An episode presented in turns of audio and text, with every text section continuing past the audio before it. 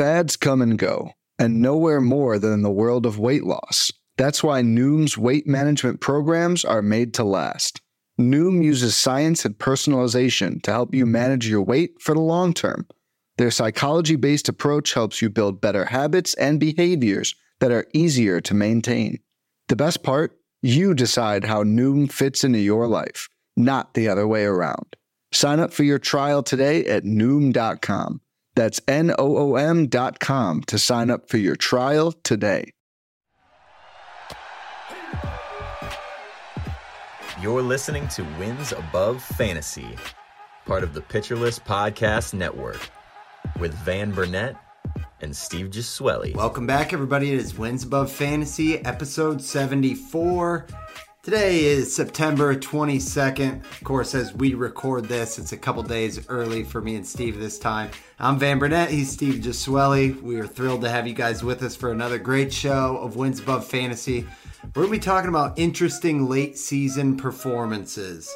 Nice little spin-off, Steve, from a topic we were kind of teasing a couple weeks back. And really the general idea is that people tend to switch over mentally this time of year, and whether it's fantasy football or they're just a little jaded from having gone through the grind and not won, whatever the case may be, every year there's kind of an opportunity here when everyone switches off to pay attention to some trends and some production. So we'll talk about all that stuff and how it might impact next year as well throughout the show. But love having you guys with us. You guys can follow us on Twitter at WinsAbovePod. I'm at Van_verified, and Steve is at Stav8818. Steve, welcome back, man. How's fatherhood going? How's mid-September going for you? It's good, man. Still enjoying some, I guess it's now seasonably, but it's been really warm here, which is, you know, we kind of just go from summer to fall, which or summer to winter. There's no really in between. I was going to say, most people go summer to fall. It's just like how the seasons go, Steve. Yes, that's normally how it works. But here in the Northeast, it usually just goes from like 80 degrees one day to like 50 and 40 the next. We're still in like the 80 degrees, which I don't mind. I know some people really like the 60-degree afternoons, 45, 50 mornings, which is nice, you know, football weather, that sort of thing. But we're still having an extended summer here, which, whatever, I don't mind a few extra days down the shore for me.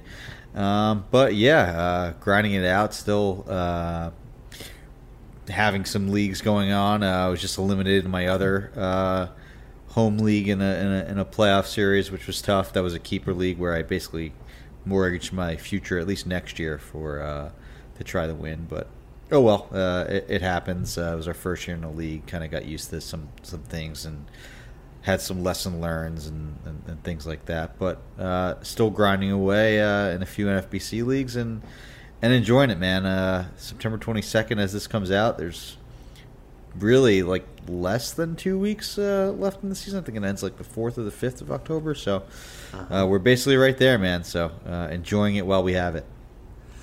Yeah, and then I don't know, Steve, if it's the next episode or the week after. Actually, that trip I thought I had got pushed back, so I'll be around, cool, which is good news. But dude, I'm pretty excited about the playoff picture this year. Like, is it me, or is there a lot more?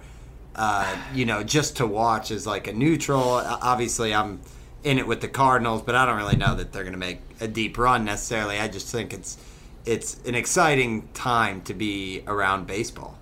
Absolutely, and I just think the expanded playoffs have been a good thing. I think those short series will be awesome. It's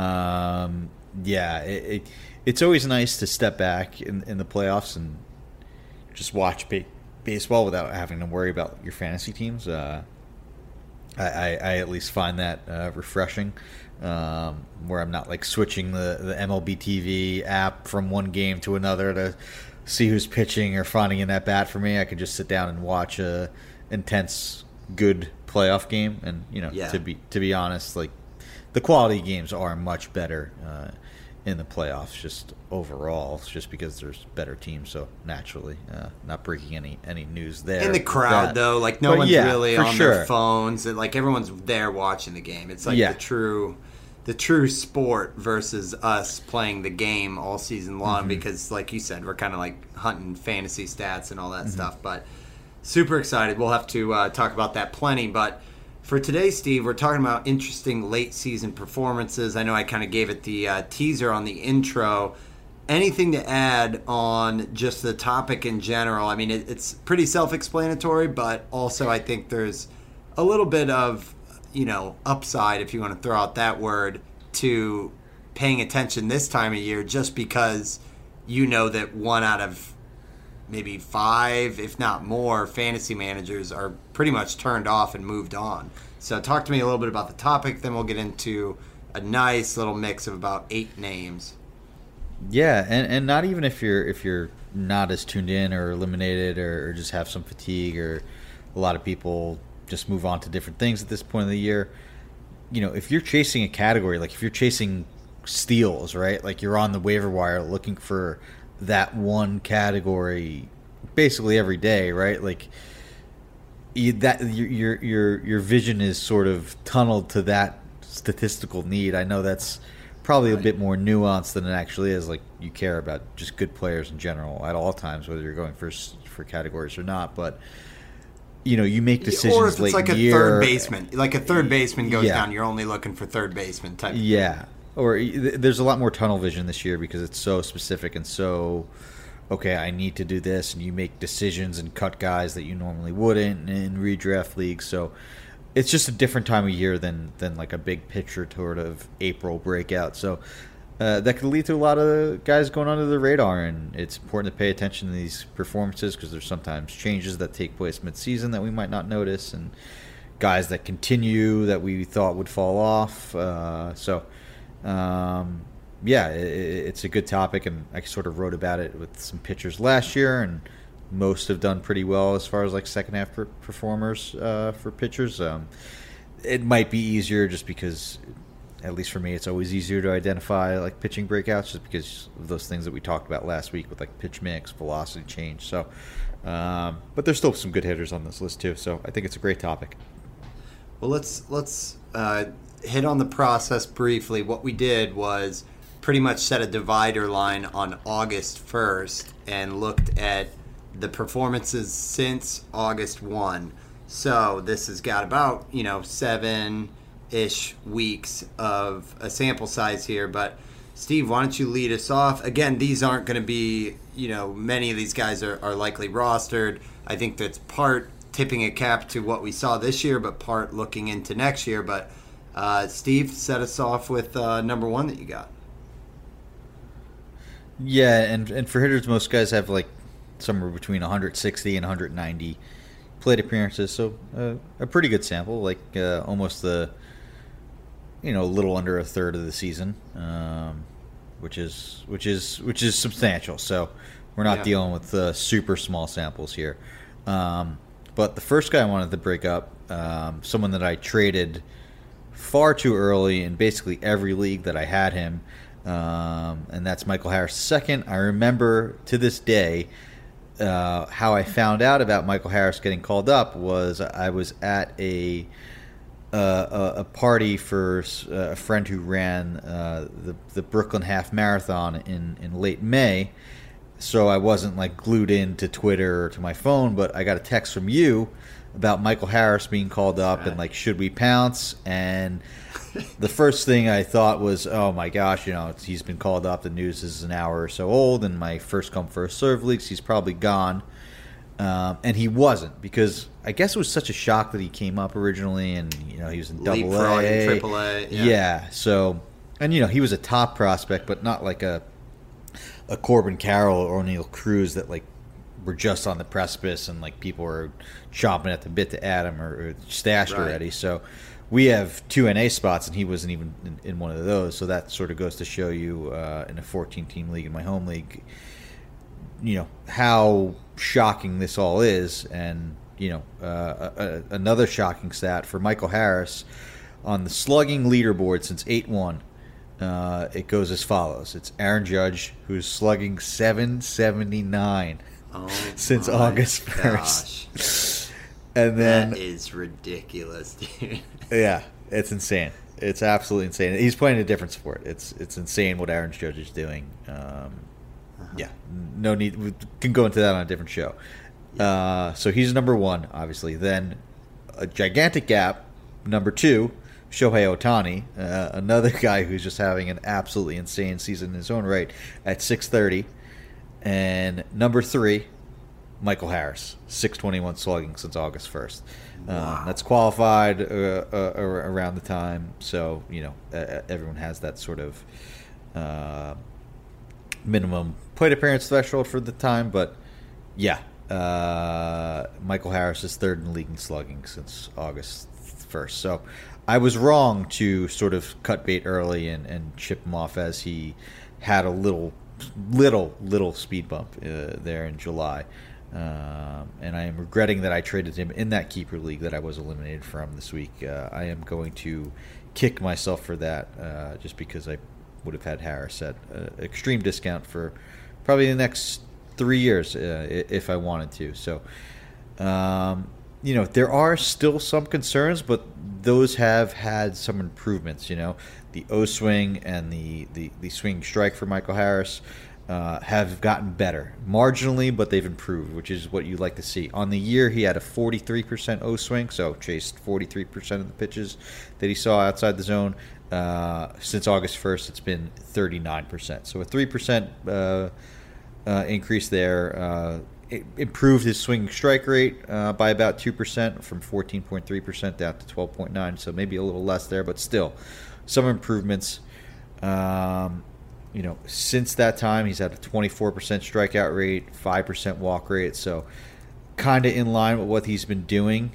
But what is encouraging with Michael Harris is that he always walked at close to 8 or 9% at every levels in the minor. So, you know, there is some track record of improvement there, and it's not like he's doing this with this super high K rate that would throw a red flag and give you sort of some, you know, Keston Hiura worries for next year, or, you know, even pre-breakout Austin Riley where the K percentage was high and he needed to work to get that down. It's not like Harris needs to make these major adjustments. We would just like to see him chase a little less. So, you know, it's really, really picking nits with trying to find a problem in Harris's game. So it's just something to marvel at. You know, he's only gotten better as time's gone on, it seems like.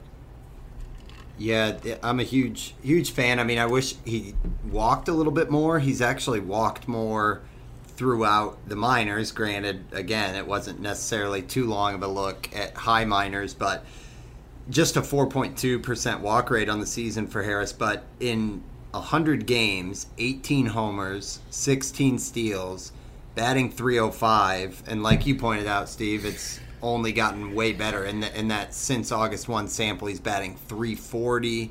Granted, that's propped up by a BABIP that's well over 400, but he's also got speed, which is part of the profile. It just, you know, altogether, I mean, are we comfortable next year drafting him as like a 285? Certainly 2020 guy, right? I mean, I think if you want Michael Harris next year, you're going to have to pay for him in the second round. No. Yeah. Second, you think? I don't see why not. Like, this is just... Yeah, I guess you're right. I mean, he's ranked. He's almost going to be 2020 this year in, you know, 115 games. Yeah. He's two homers and four steals. He's ranked 65th. Yeah. Right now in 5x5, he's ranked 65 overall, and he's, you know, obviously missed a good chunk of the season before he got called up. So, yeah, maybe you're right. I mean, I was thinking maybe that this would be like a round four decision, but you're probably right with the age, and he's been batting 6th and 7th. You have to imagine next year he moves up in the order. Think about what happened with, you know, Louis Robert, you know, Bichette, like some of these guys. Yeah, that these guys with power and speed, and when they have good years with the average, you know, the price on him, the price on those guys just skyrockets. Like, there's going to be so much helium around him in draft season, and you know, maybe he'll start off as a third, fourth rounder, but I think by mid-March we'll be talking about Michael Harris, second rounder. So with this, I guess, analysis and saying that we like that, you know, A, it's not getting worse, B, things are kind of incrementally getting better, has he moved in your books from I'm sprinting away from him on draft day because of the helium to, you know, if you're feeling froggy, you could kind of go for a little mini discount if he maybe falls around or something in a draft? I'm a firm believer in Michael Harris. I really think he is a very, very good player. I wish I held on to him in the leagues that I added him. I wrote him out, and you know, he brought me a lot of success where I do have him. It's nothing of what he's doing, right? It's just that, like, you're paying the premium, and I think I've learned sort of a harsh lesson, like, don't pay for the premium on guys. You know, draft Judge when he's a second rounder. Don't draft Judge when he is the first overall pick next year. Not part of your lessons. Yeah, you know, that's part of your lesson learned. Not saying that Judge shouldn't go one overall, whatever, but that's fair. It just don't pay for, you know, past performance at a price that's inflated. So I don't know if I'll have that much Michael Harris, despite how much I like him next year.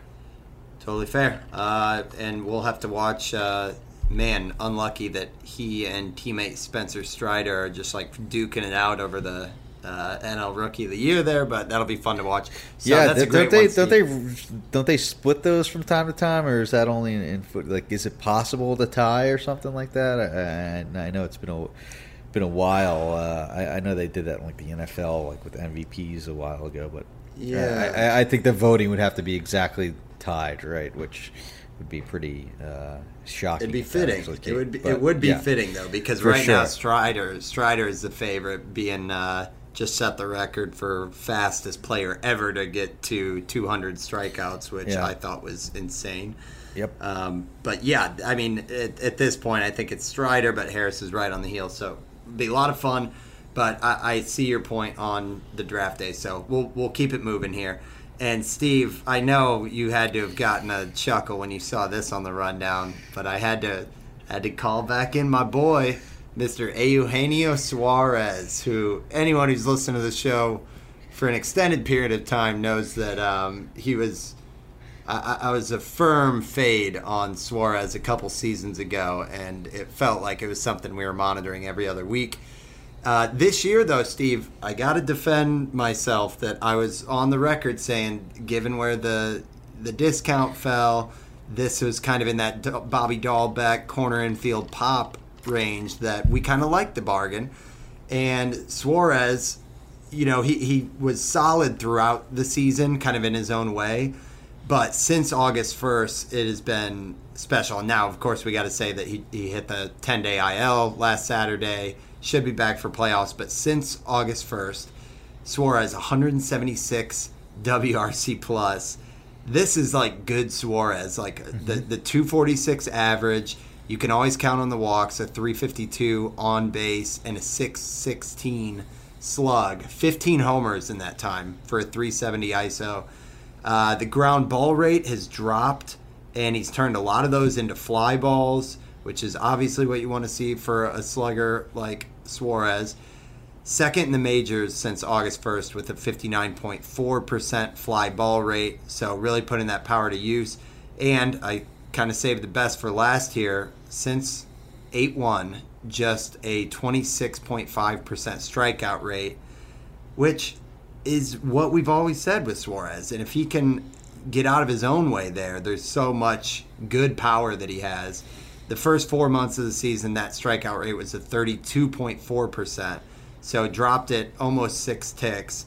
And, yeah, now it's looking good, man. All of a sudden you look at the season line for Suarez. He's got 31 homers, 72 runs, 84 RBIs and counting. And the average at 235, especially in this environment, is kind of solid for a guy of his profile. So, you know, I just wanted to give him a shout-out here. And next season, as you're drafting, this is a period I don't think you want to forget about with Suarez, cleaning up the plate discipline.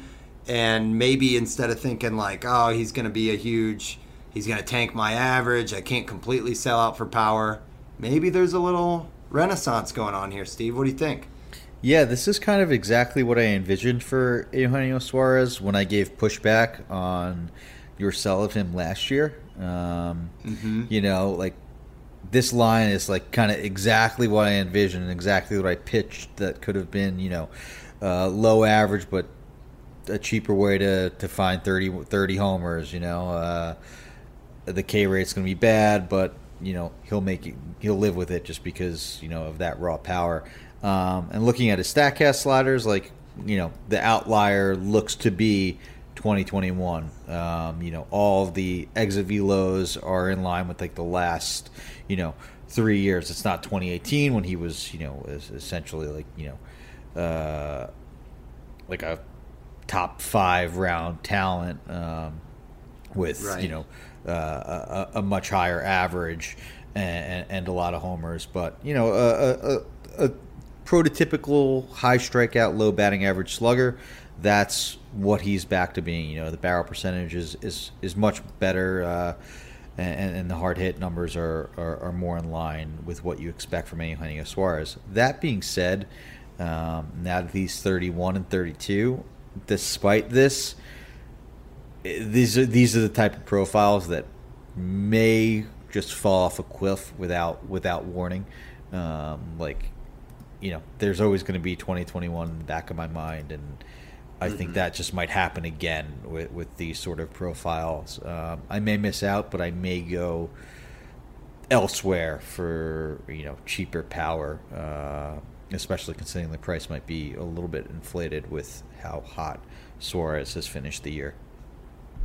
Yeah, I'm curious about the price, but I've got a hunch that the memory has not gone away for people, and there's not a lot of, like, ballpark sizzle and all that stuff, which it hasn't been an issue for him, obviously. So, yeah, I think maybe the magic number is, like, almost where people were grabbing, like, I don't know, like your Josh Donaldson's this year. It, like, I could see him landing in, like, the 175 and beyond range, which maybe I'm wrong. Maybe with this production, people will have him pushed up a little bit. But I think that would be maybe an okay way to, like, bolster your pop. But we'll have to see. I think it's important to call out that, you know, like, there's not only the home run to fly ball is, like, going up, but I like that the ground ball rate's dropping, the strikeouts are dropping. So, yeah, can't be ageist on this show, Steve. We gotta give some shouts.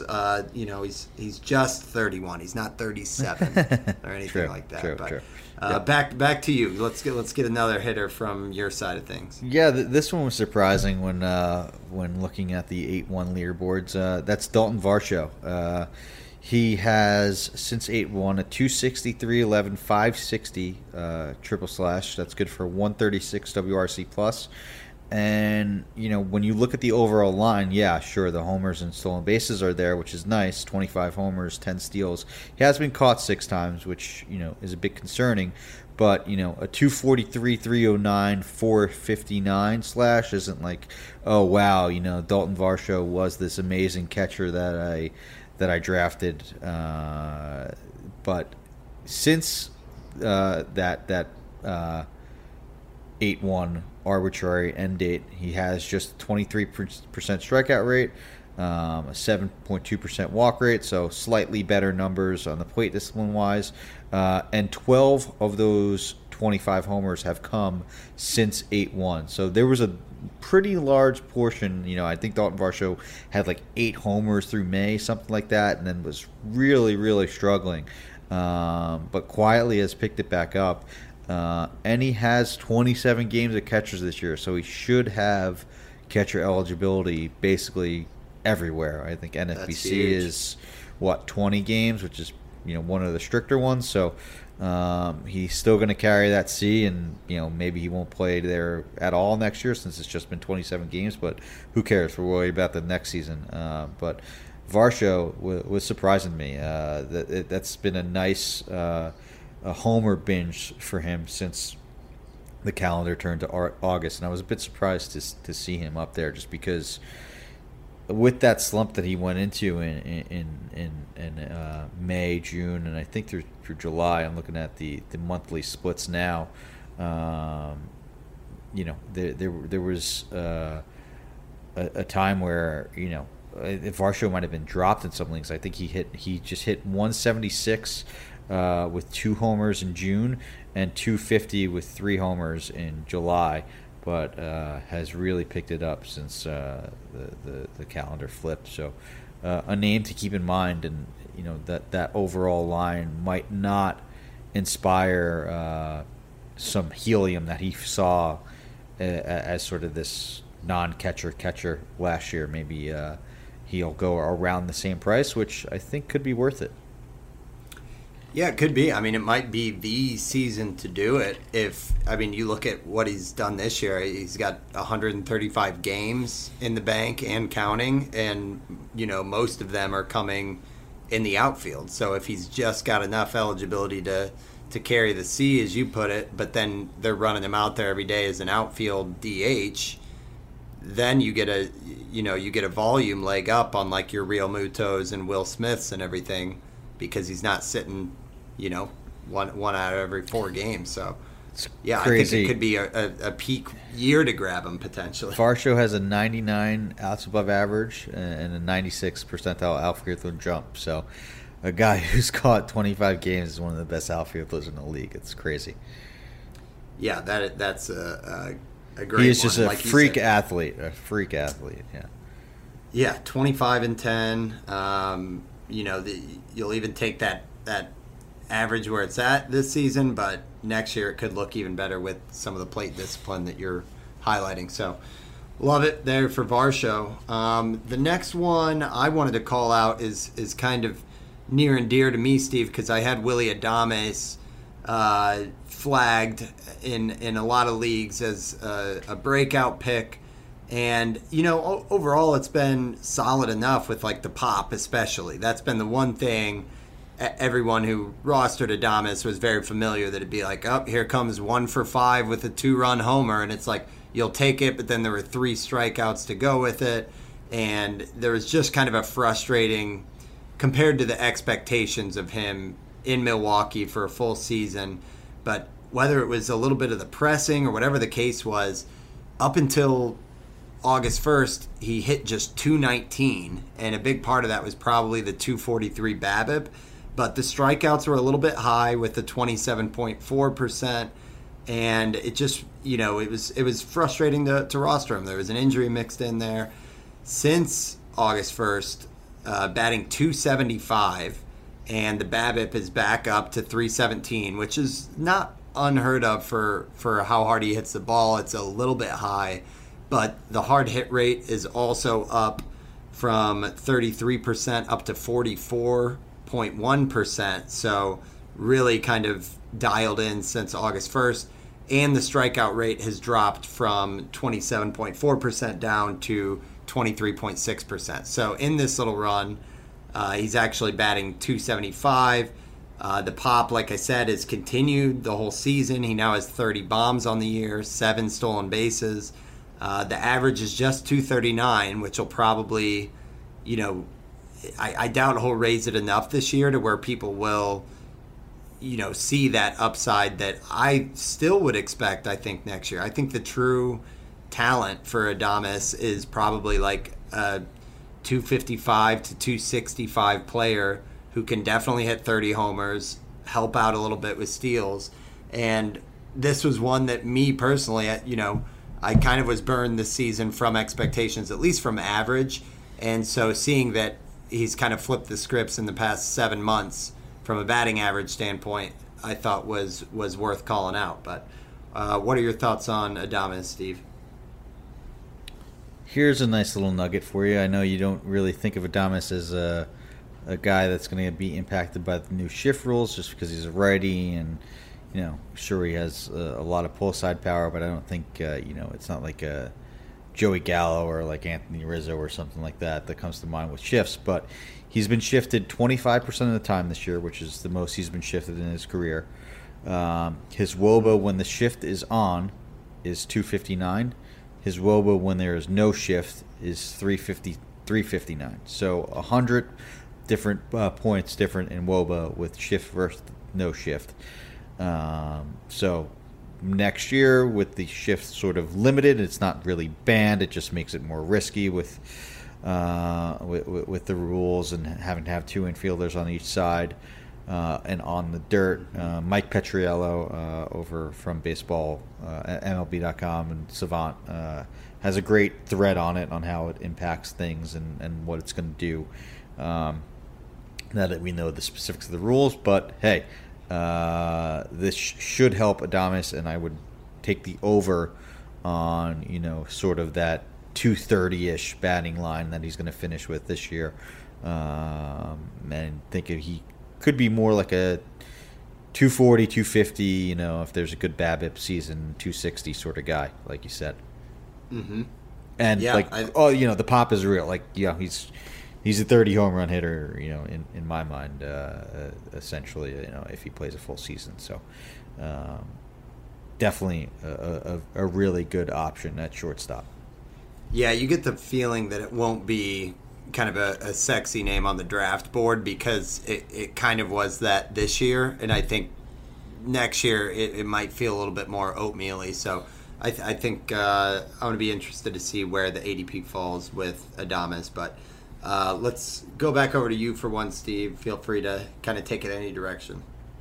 Yeah, you want to oh, okay, hold on. There was one more pitcher here. That's one more hitter here before we can jump into some pitchers. We'll talk that too. But this was a good one. A guy that I wish I held on to. I think I talked about adding him for just a day in my home league, and things might have went differently if I actually didn't just stream him and held on to him. But that's Daulton Varsho's teammate, Jake McCarthy. Since August 1st, he is 11th in the league in batting average. He's hitting .324. He's got 14 steals with that, which is second in the league. I want to see who's first in the league. I'm going to look that up I have a second. But what's his name? He's got the funny name. It's what is it? Bubba. Oh, Bubba Thompson. Bubba Thompson. That's wow, right. That's impressive because Bubba Thompson. Even, I have a qualified plate appearance here filter on that. But yeah, that's also impressive just because Thompson has not been up for that long. Yeah, it's just basically that whole time. I guess he came up early August. He has 40 games. So good on Bubba Thompson. That's an impressive total in just a month and a half. But back to McCarthy. I mean, you have here he's ranked 4th in 5x5 over the past month. He's chipped in 5 homers since August 1st. So you know, I think once they traded Dave Peralta to the Rays, they just wanted to see what Jake McCarthy has. And, I mean, you know, I know the Diamondbacks have Corbin Carroll and Alek Thomas and Varsho in that outfield. But, hey, maybe that means more catching time for Varsho. They want to move on from Carson Kelly in Arizona because it looks like they have 3 legit outfielders. I know Thomas has struggled a bit versus lefties, but you know McCarthy, Carroll, and Thomas could be a nice little outfield there in Arizona. And their offense has quietly been pretty good in the second half. I know a lot of people targeted them as streams in the first half, but it really wasn't wise to do so against Diamondbacks. And McCarthy is a big reason why. I don't know if you have anything else to add. I know. He was one of the guys you threw on the list, so no. You do. Yeah, I'm interested. I put that he's kind of like a Tommy Edman Jr. Just that you're not going to count on the homers, but he might surprise you on a full season with like 13, and then you know the steals you could probably bank, and maybe this is a two 280 guy that you can rely on. It's almost, you know, it's in that kind of Steven Kwan prototype, but I don't know. Probably if, some more power. I think some more power than Edman and definitely than Kwan too. Yeah, the barrel rate isn't, you know, it doesn't jump off the page. It's just 5.9%. But hey, for a guy that's going to steal this many bases, you'll take it. You know, Edman's sort of been that fluctuating between 5% barrel rate and then 3%, and like his down years, it's up to 6.3% this year. So I think that's a pretty good overall comp. I know Edman's a bit streaky, but yeah, the batted ball metrics are really, really similar. I think that's a great comp. Yeah, and I mean it's you're gonna, I would imagine, get a discount there. So nice steal specialist that's not going to kill you in other categories really, and might even, you know, help and be average in homers.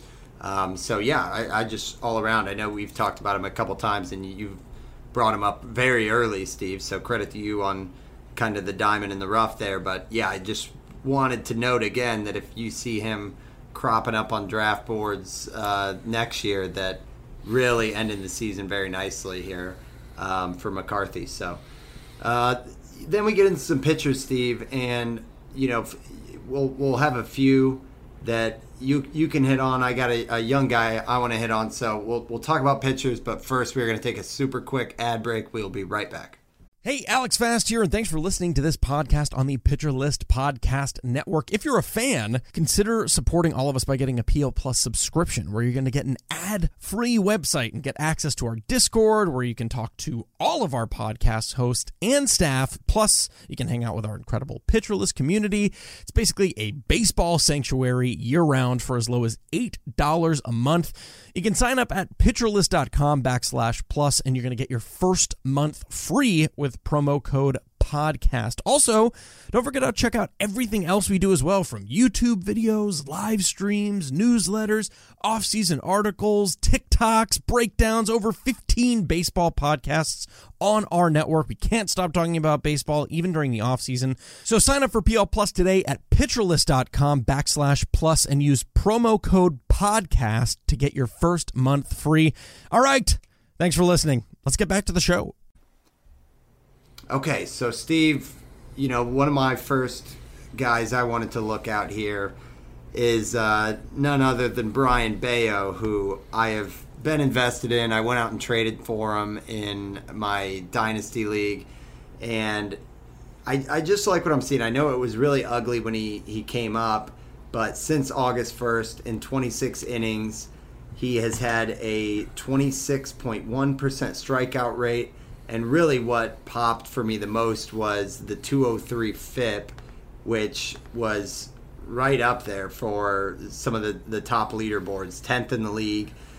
The walks are still an issue, but in this time frame since August 1st, a 277 ERA, and again about a strikeout per inning. So I still am pretty excited about Bello, and I know it's kind of been a season to forget for the Red Sox, but this is one that I'm definitely going to be taking flyers on next season, and you know, again, kind of if it's not working early, just be agile on the wire and everything. But if he can sort the walk issues, I think we're kind of seeing that when it goes right, it can go right, and it's kind of that Dylan Cease thing we talked about. Obviously, a little bit less K rate, but I like betting on the pitchers that all they need to do is sort the walk rate a little bit, and the rest of it could click. So that's my first one to kind of lead us off. Not sure if there's anything to add or your overall thoughts on Bello. I know we've talked about him a couple times. You're speaking my love language, man. Like this episode is is going to be my pitching staff for 2023. But yeah, these are exactly the type of pitchers that I like to target. And, you know, Bello might be a little bit more of a late-round flyer, but good, man. I hope that line doesn't look as good as he's pitched over the last few weeks, just because, you know, he's had the stuff, and it's just sort of a matter of figuring it out, and sometimes takes these guys you know, a few go-rounds up in the majors to take their bumps and bruises, but Bello's changeup is just absolutely ridiculous. His stuff looks great. Even, you know, when he was getting, you know, hit hard and bouncing back between AAA and the majors, the stuff was never in question. So exactly the type of guy that I'm going to be taking a lot of flyers on next year. You know, I'm sure we'll be saying, hey, you know, drafted Bello as my SP6, but hey, you know, if things go right, he's my SP2, you know. Exactly talked myself into those sort of builds next year, and Bello will definitely be a deep target in mine. I think that's a great call. Yeah, and I think, most of these guys on here, we're trying to avoid some of the very top-end names. We did it for hitters, too. I mean, there were names I was looking at that, like, Arenado and Bregman have just been excellent lately, and it's, like, even better than I have realized. But it's like, how much can you... We wanted to keep the surprise factor here a little bit. But, you know, maybe these next few guys will be sort of... They aren't super surprises, but guys that... I'm probably going to be drafting as an SP2, or we're bumping them up. Where if their ADP's SP3, I'll be bumping up to my SP2. If their ADP's SP2, I'm going to bump them up to SP1. Like those sort of things. That's what I like to do with my pitchers. I like to take my risks there, and I promise you, I'm going to be more conservative take more of them, so maybe you can run some of these guys like back to back to back or something, but sure, let's hear one, Steve, and then we'll kind of bounce back and forth. I think this guy was rookie of the month for August, so not too surprising, but that's George Kirby. Since August 1st, he's had 44.1 innings pitched, a 2.03 ERA, a 126 FIP, a 285 xFIP, a 28.7% strikeout rate, and just a 2.3% walk rate. And all of that with a 339 BABIP. It probably helps that he's got a 47% ground ball rate, but yeah, this guy has elite command. He has not given up a home run in this time frame. Like his homer per nine is zero. And what's even more interesting about Kirby is that, you know, Nick talks about it a lot and has talked about it a lot this year, that there's kind of a swing and miss secondary missing, but I think he's starting to unlock that as he's, upping the usage on his curveball as we go throughout the year. He's added a sinker that he's thrown more, which has helped unlock some swing and miss, and he's been getting a lot of called strikes with that too. So I really think that there might be another strikeout level here with Kirby, and if that happens, like, look out. That's SP1, with this command, this fastball velocity.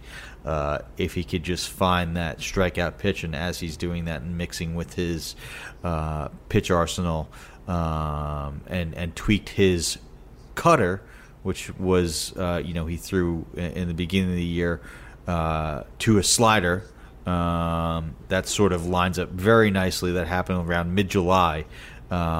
With this run. So I think that despite this amazing run of a 2.03 ERA with barely any walks and no home runs, there might be even another level for Kirby if he could just unlock that secondary pitch and get more out of his slider and get some whiffs there. Yeah, so Kirby is 5x5 ranked 150 right now. So do you think that he might be going like SP3 type of range, and you're willing to kind of climb up to SP2? So. Yeah, that's okay. Exactly what I would be thinking there. Okay, no, I like that a lot, Steve. So let's stay in that kind of that tier, and I know you also wanted to highlight Mr. Drew Rasmussen, who has kind of been a little bit of a I mean, right out of the gate this season, I think people were kind of rushing to add him when they knew he got the rotation spot. And the season line has been pretty solid for Rasmussen. 126 innings. On the strikeout rate is 22% on the year. K minus BB is 16.9. Again, these are yearly stats here. But in the past, 6-7 weeks, the K rate has gone up to 26.3%. The FIP is just a 234. So a lot to look at with Rasmussen as it comes to his last 44 innings. Is this another guy that you've got marked as kind of a late riser on the Steve Gesuele pitching chart? Absolutely. Traded for Willy Adames, right? I think that was the deal. And everyone thought that the Rays got heisted in that or, taken in the cleaners. But, leave it to the Rays to find a guy I think that had 2 Tommy John surgeries, was a reliever, and turned him into a guy that has, an under the 3 ERA and 128 innings pitched this year, which is absolutely insane. But he's got 2 really good pitches by run value. He has a 4-seamer at a negative 10 run value and a cutter at a negative 11 run value. And his slider last year was really good. It hasn't been as good as results this year. But, it's still got a 28% whiff percentage and a 33% strikeout rate. Pretty good there across the board with that 3-pitch mix. Since that August 1st, he's gone to like another level. It's a 2.03 ERA, a 26% strikeout rate, and just a 3% walk rate. Sure, there's some luck involved here, more so than with Kirby because he's had a 246 BABIP and 81% left on base percentage, but he does have that 49% ground ball rate. Keeping the ball in the yard, which will do him some favors in that luck department. So, there might be some more injury concern here just because, he has had 2 Tommy Johns. This has been his biggest workload, I think, since, as far back as the data goes on Savant and just quickly looking at Fangraphs, I think, it would have to be in the minors just because, before this, the highest total that he had was last year with 87 innings, which, is a bit of concern. But, leave it to the Rays to find this guy and get the most out of him. And hats off to them. It's just sort of why you still have to pay attention to when the Rays acquire guys and throw them in the starting rotation. Like, there's a reason they know something, and Drew Rasmussen is the perfect example of that. And I think because of those factors, because of my concerns, the price still might be depressed next year, despite an ERA under 3 with good peripherals. Yeah, and I think it's going to be kind of a pairing of names, because he's looked so similar to his teammate recently, Jeffrey Springs, who's right next to him on a lot of these boards. And in terms of the K rate, Springs is at 27% since August 1st. Rasmussen is 26.3. Rasmussen's control has been even better. And then both of them have been, lights out when it comes to like a sub-3 ERA, a sub-1 whip. I think Springs is probably going to go a couple rounds ahead of Rasmussen.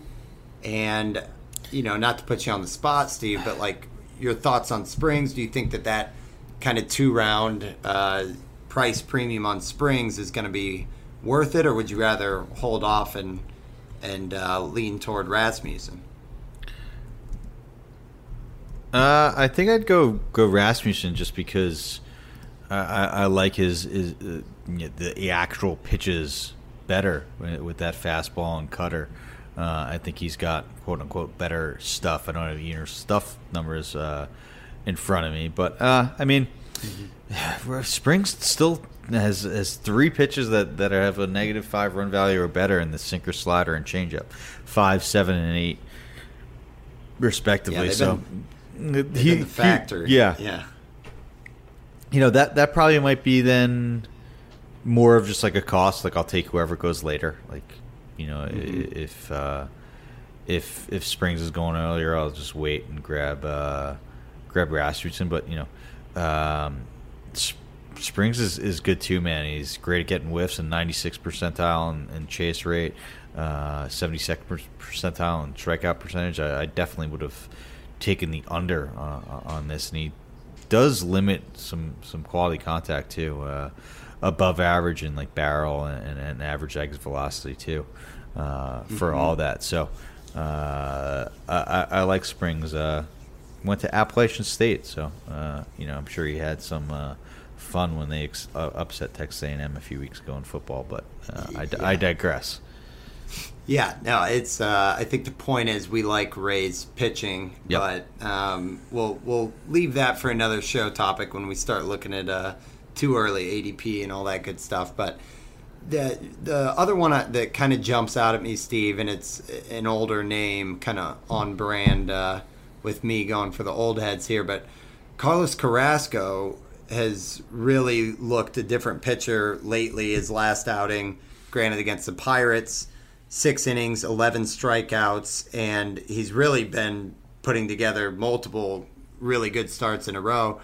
And Carrasco, under the hood, has started throwing his changeup a heck of a lot more since August and kind of dialed back the slider, so he's definitely tinkering.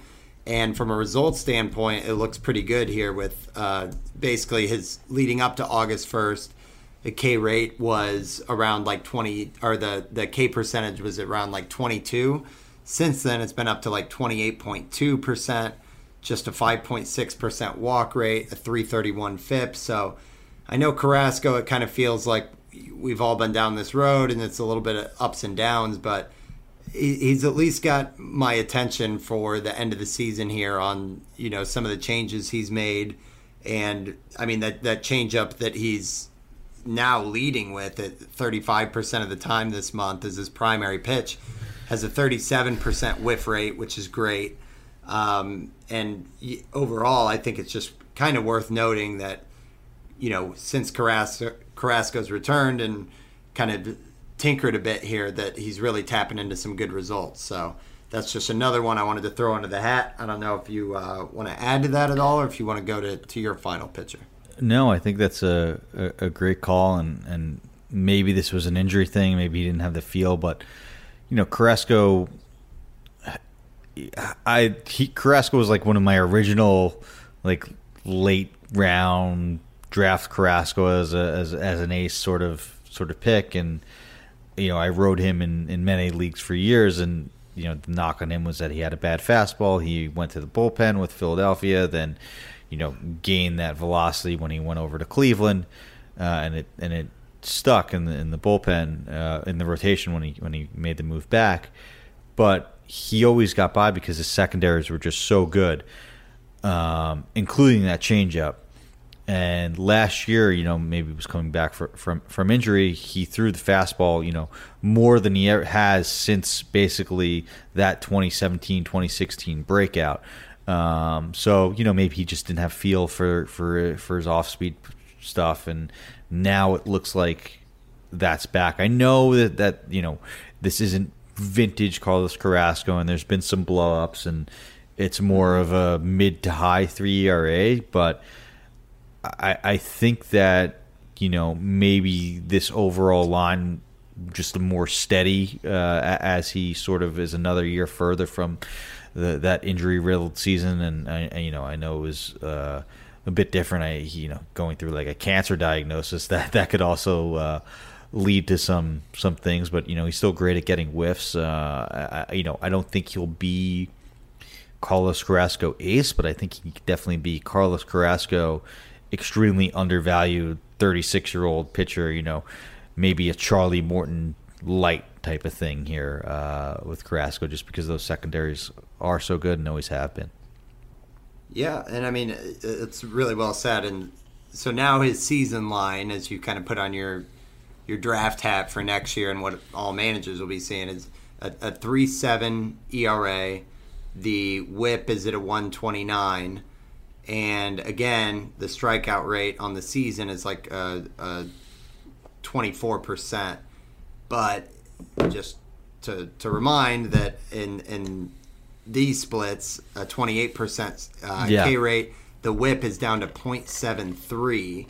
And the ERA, I don't have in front of me, but it's been much better. Like over the past month, he's been a 1.84 ERA. So he's definitely like tapping into it. So yeah, I like what you said. It's just kind of that Charlie Morton, like don't forget about kind of the old guys who can really, you know, you might even be able to grab him as like an SP4. Great back end of the staff filler. Yeah, if he's going around there, that's absolutely perfect. Yeah, exactly.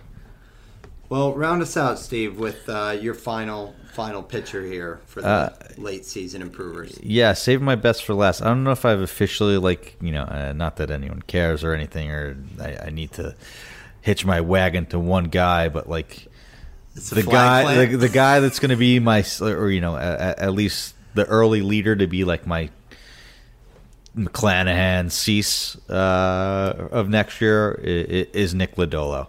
I have absolutely fallen in love with what he's been doing over the last, 50 innings and 49 innings pitched since August 1st. He got 3.49 ERA, 3.77, 3.37 FIP, 3.26 xFIP, but that's with a 30% strikeout rate and a 7.2% walk rate. Yeah, sure, a little bit high of walks, but we just spent the whole show talking about how like this is the last thing that these guys need to unlock. And you know, the command grades on Lodolo coming up, just looking at like his fan graphs blurb, is that he has exquisite command, which gives him a good chance to find success in the majors. So, yeah, I'm betting that command improves, especially as he's sort of battled a bit of injury this year. I know that's another knock on him, but hey, that's sort of the risk you have to take with these guys. The season line for him, 87 innings pitched, 3.81 ERA,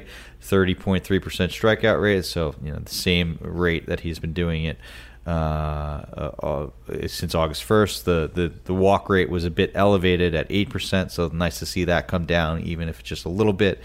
And what I think will keep the cost relatively affordable is the fact that he's only at 87 innings pitched. I know he had 10 innings pitched or 12 innings pitched in the minors on rehab starts. So, you know, he's close to 100 right now.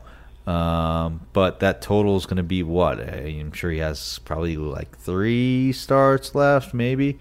So maybe he'll have 120 innings on the major league level, 130 innings overall, something like that. So there will be an innings concern, but I say bring it on. You know, look at what McClanahan did after just 130, 140 the year before with some postseason innings tacked on. So I am going to be loving me some Nick Lodolo next year, and he might be a guy that I target for as a chance to be an SP1 for 2023. Oh, I love it, dude, and. For one, on our lessons learned, one of the ones we talked about was for all the people we came into the season saying, like, there's going to be an innings limit here and there. Like, sometimes that can be a crapshoot. The guys you think are workhorses don't work out, and then the guys who you think are 120 go 155 and so on and so forth. But so I like that. I think the other thing is Lodolo has nicely flown under the radar to some extent. I mean, I know everyone knows he's talented, but I think next year the Christian Javier's, the Spencer Striders, like some of those names will be really kind of taking up. I mean, even Kirby's made a lot of noise with just like the ridiculous walk rate, but like Lodolo with the Reds and everything, it's not to say that he won't have some helium with how filthy his line is and his strikeout upside, but yeah, I don't think it's quite to the extent as some of those other flashier names. So he was even overshadowed this season coming into it by Hunter Green. That's what everyone was like, oh, yeah. I think Nick Pollock was like, Lodolo is the one to watch, not Hunter Green. So credit to Nick on that call as well. But, yeah, I love it, man. I think this is a great one. you know, he obviously completely fits the mold for the Steve Gesuele try to catch lightning in a bottle. It's like an SP1. So, yeah, where, you know, assuming your league mates aren't listening, I mean, do you have a gut instinct? Like, so McClanahan this past season was like around the 100 range. So if we start a benchmark there, I feel like Strider's going to be going much sooner than that. Yes. But Lodolo, you know, does he land around there, around like pick 100, or do you think he goes a little bit later? Maybe a little later. It's a bad ballpark, a bad team. The innings concern, the injury history. You know, I know Keith Law made some noise by excluding him or keeping him way down on his prospect list because of an injury concern and injury history. So there are some detractors, and you know, it just doesn't seem like it's got that Dylan Cease type hype yet. Who knows with draft season?